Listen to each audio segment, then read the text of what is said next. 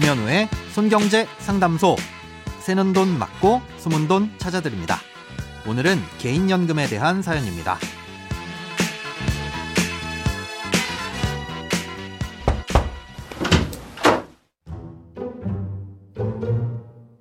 안녕하세요. 연금저축과 IRP에 납입한 금액 중 세액공제를 받지 않은 원금은 나중에 연금으로 받을 때도 세금을 내지 않는 것으로 알고 있습니다. 세액공제를 받은 경우 3.3%에서 5.5%의 연금소득세를 내는데 연간 수령액이 1,500만 원을 넘으면 금액 전체가 종합과세에 해당하게 된다고 들었습니다. 그렇다면 지금 당장 세액공제 받는 것보다 나중에 종합과세가 안 되는 것이 나을 수도 있지 않나 싶은데 판단이 안 섭니다. 현재 급여가 5,500만 원 이상일 경우 세액공제는 13.2%를 받을 수 있는 것으로 알고 있는데요. 이렇게 당장의 세액공제를 받는 게 나을까요? 아니면 세액공제는 포기하고 종합과세가 될 위험을 낮추는 게 나을까요? 참고로 국민연금은 지금 추세대로면 65세부터 120만 원쯤 나온다고 조회가 됩니다. 오늘은 익명을 요청하신 청취자님의 사연입니다. 개인연금을 납입할 때 소득세를 깎아주고 연금을 받을 때는 연금소득세를 내도록 하는 건 조삼모사 같아 보일 수는 있지만 잘 활용하면 효과가 매우 좋습니다. 그럼 일단 단순 비교를 해보겠습니다. 음, 세액공제율은 소득에 따라 달라지는데요.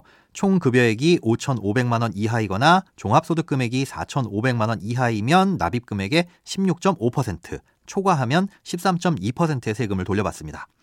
아, 예를 들어 지금 100만 원을 납입하면 16만 5천 원 혹은 13만 2천 원을 돌려받는다는 거죠. 아, 그리고 나중에 55세가 되었을 때 연금으로 받게 되면 수령 금액의 5.5%를 세금으로 내야 하는데요. 납입한 100만 원의 수익이 전혀 발생하지 않았다면 많아봐야 5만 5천 원의 세금을 내게 되는 겁니다. 아, 그런데 만약 납입한 100만 원을 잘 굴려서 300만 원이 됐다면 그땐 16만 5천 원의 세금을 내게 되는데요. 납입할 때 13.2%의 세액 공제를 받았던 사람은 공제받았던 세금보다 더 많은 세금을 내게 됩니다. 원금이 그만큼 불어났으니 딱히 손해라고 볼 수는 없지만 세금만을 놓고 보자면 좀 더 많이 내게 되는 셈인 거죠. 아, 이렇게 따지자면 13.2%의 세액공제를 받은 사람은 납입한 원금이 2.4배, 16.5%의 아, 세액공제를 받은 사람은 납입한 원금이 3배 넘게 불어나지만 않으면 세금을 더 적게 내게 됩니다. 연금을 개시하는 시점에서 원금 대비 2.4배 혹은 3배가 되려면 30년을 납입한다고 가정했을 때 매년 복리로 각각 5.2%, 6.2% 정도에 달하는 수익을 꾸준히 내야 합니다.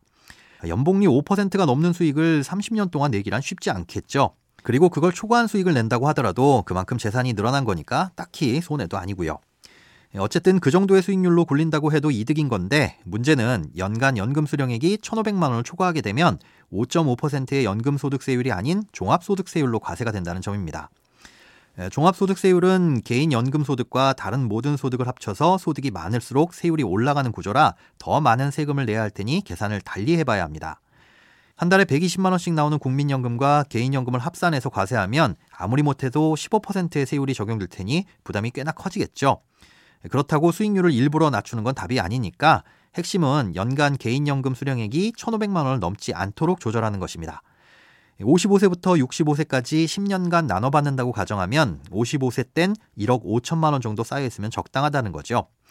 아, 이걸 역산해 보면 30년간 연간 수익률을 3.5%라고 가정했을 때 월 납입 금액은 30만 원 정도입니다.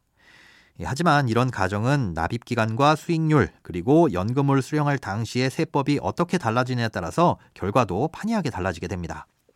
예, 그러니 정리하자면 나중에 연금소득세를 내더라도 세액공제를 받는 게 이득인 건 확실하니 세액공제를 신청하는 게 좋긴 한데 예, 다만 연간 수령액이 1,500만 원을 넘지 않도록 하는 것이 좋으니까 중간중간 상황을 봐서 55세 기준 세액공제를 통해 적립된 금액이 1억 5천만 원을 넘지 않도록 하는 것이 좋고요. 넘어갈 것 같다면 그때부턴 세액공제를 받지 않거나 연금 수령 기간을 길게 늘리는 것이 좋습니다. 돈에 관련된 어떤 고민이든 상관없습니다. imbc.com 손에 잡히는 경제 홈페이지로 들어오셔서 고민 상담 게시판에 사연 남겨주세요. 새는 돈 맞고 숨은 돈 찾아드리는 손경제 상담소. 내일 다시 만나요.